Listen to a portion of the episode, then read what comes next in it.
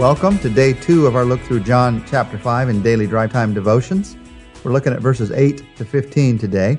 You might remember yesterday Jesus met a man beside a pool wanting to get into the pool to be healed. He asked the man, "Do you want to get well?" And then in verses 8 and 9, here's what happens. Then Jesus said to him, "Get up, pick up your mat, and walk." At once the man was cured. He picked up his mat and walked. The day in which this took place was a Sabbath. Sometimes when you're studying the life of Jesus, it's important to notice what Jesus does not do. In this case, Jesus did not offer to help this guy into the pool. He did not encourage him that someday he would certainly be first if he only trained hard enough or found the right help. He didn't make him more comfortable where he was. He didn't argue with this man about his theological shortcomings. It's amazing how Jesus has a way of cutting through all of our worldly concerns.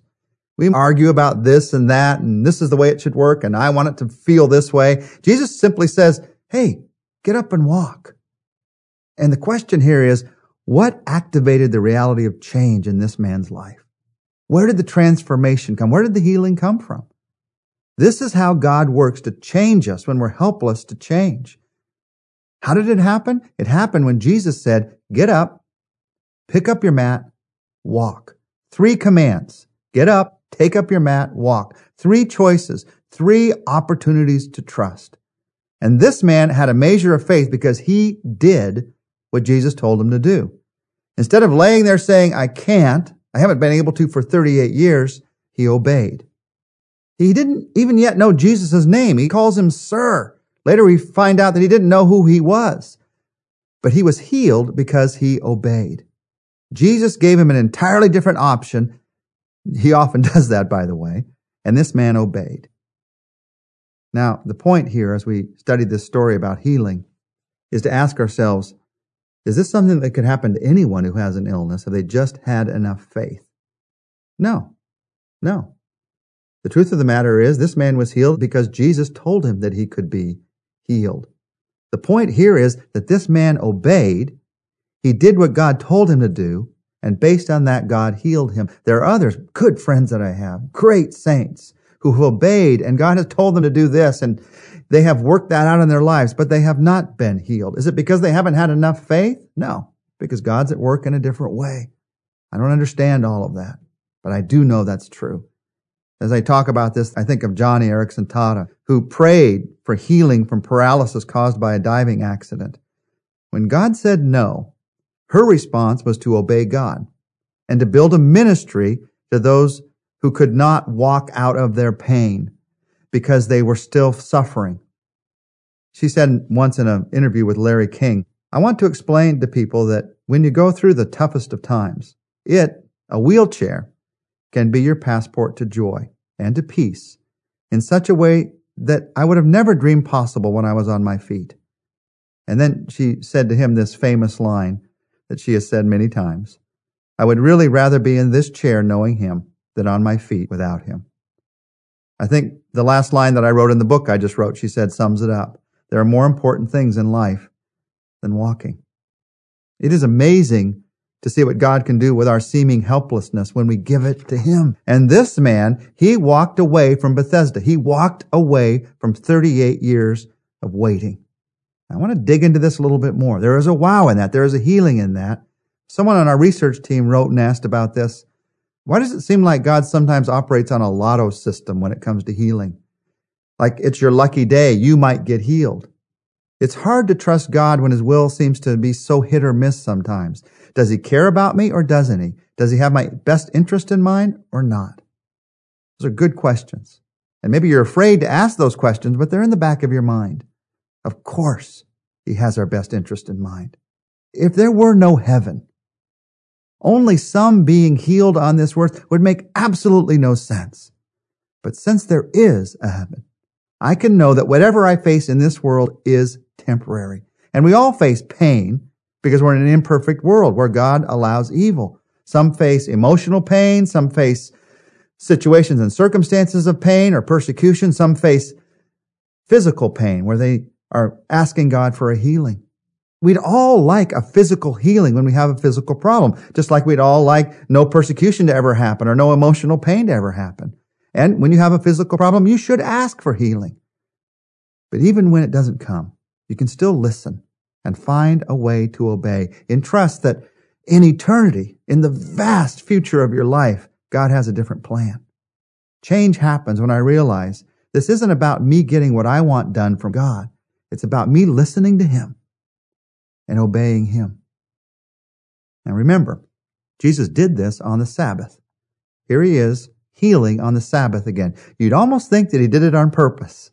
He did, because He wants to teach the Jewish people who were caught up in legalism. He wants to teach them some freedom. So here's what happened in verses 10 to 12. And so the Jews said to the man who'd been healed, "It's the Sabbath. The law forbids you to carry your mat." But he replied, "The man who made me well said to me, 'Pick up your mat and walk.'" So they asked him, "Who's the fellow who told you to pick it up and walk?" Now, this is almost humorous. They don't say, "Who's the one who made you well?" They've totally missed the miraculous healing. They just said, "Who told you you could carry that mat?" That's what legalism does to all of us. It causes us to see only the rule and not the person. And so I want to focus back in on this man for a moment, because we walk through the next few verses, we can see together three decisions in his life that would assure a lifestyle of change. He had a momentary meeting with Jesus, a miraculous meeting with Jesus. As we walk with him through the rest of this chapter, we see some things happening that would assure a lifestyle of change if only he trusts Jesus in that. What assures a lifestyle of change? Well, one, you decide to reject legalism. Legalism keeps you stuck where you are. The Pharisees didn't notice the healing. All they noticed was the breaking of the law. And we all know people like this. In fact, if we admit it, sometimes we are all like this. We love to catch someone else doing something wrong rather than to look for the wrong and the change that could happen in our own lives. Some people try to get closer to God by pointing out what you're doing wrong. And it's a lot easier to ridicule the Pharisees than to realize how like these Pharisees we can all become. This man, because he was carrying that mat, what they caught him doing, he was in genuine trouble. The law called for death by stoning for those who broke the law of carrying a burden on the Sabbath. And a burden was defined as anything more than a dried fig. A dried fig, that was a burden. And they were caught up in legalism.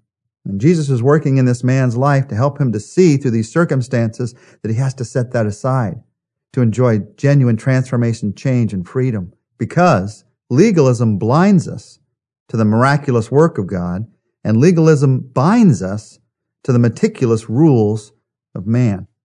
And it's easy for legalism to slip unnoticed into a church, into your life. When it does, Jesus' party grows suddenly silent. Now, by the way, they said that Jesus was breaking the Sabbath. He wasn't breaking the Sabbath. He was breaking their Sabbath. He was breaking their rules. And you see in legalism and what's happening here, the deepest danger of legalism. Legalism is false holiness. That's the deepest danger. It preys on young believers because it's the promise of instant holiness by just keeping a few rules. The pillar that supports legalism is I. It's ego. You fight against legalism, but you fight against legalism not so that we can do whatever we want as a believer. A fight against legalism is a fight for true holiness. Satan's strategy is for us to accept a cheap imitation. Legalism for holiness. Duty for ministry. And by doing this miracle on the Sabbath, Jesus was not only asking this man, "Do you want to get well?" He was also asking the Pharisees, "Do you want to get well?" You decide to reject legalism. The second thing we learn in verses 13 to 15 that brings transformation into a lifestyle is you decide to worship. Verse 13, the man who was healed had no idea who it was, for Jesus had slipped away into the crowd that was there. Later, Jesus found him at the temple and said to him, "See, you are well again. Stop sinning, or something worse may happen to you." The man went away and told the Jews that it was Jesus who made him well. Decide to worship. This man was in the temple. Jesus found him there. Jesus saw him, he knew him, he healed him, and now he found him. Maybe it had been 38 years since he'd been able to go to the temple to worship because he was unable to walk. Jesus found him and reminded him that worship needed to be more than momentary. He needed to focus on him. Worship has the power to bring change. Listen to this, from an idea to a decision to trust, and then It has the power to bring change from a one-time decision to a daily lifestyle. A lifestyle of worship results in a lifestyle of transformation and change. And then there is a third thing that we find in what Jesus said to this man. He said, decide to stop sinning. He was saying to this man, being physically healed isn't going to make everything better.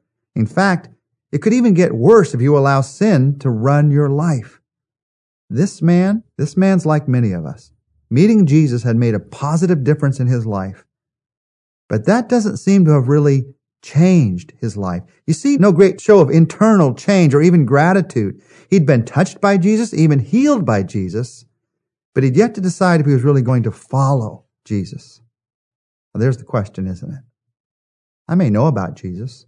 I may appreciate Jesus. Maybe even the words of Jesus comforted me at one time or another. But the question is, am I going to trust him? Am I going to trust him in my daily life?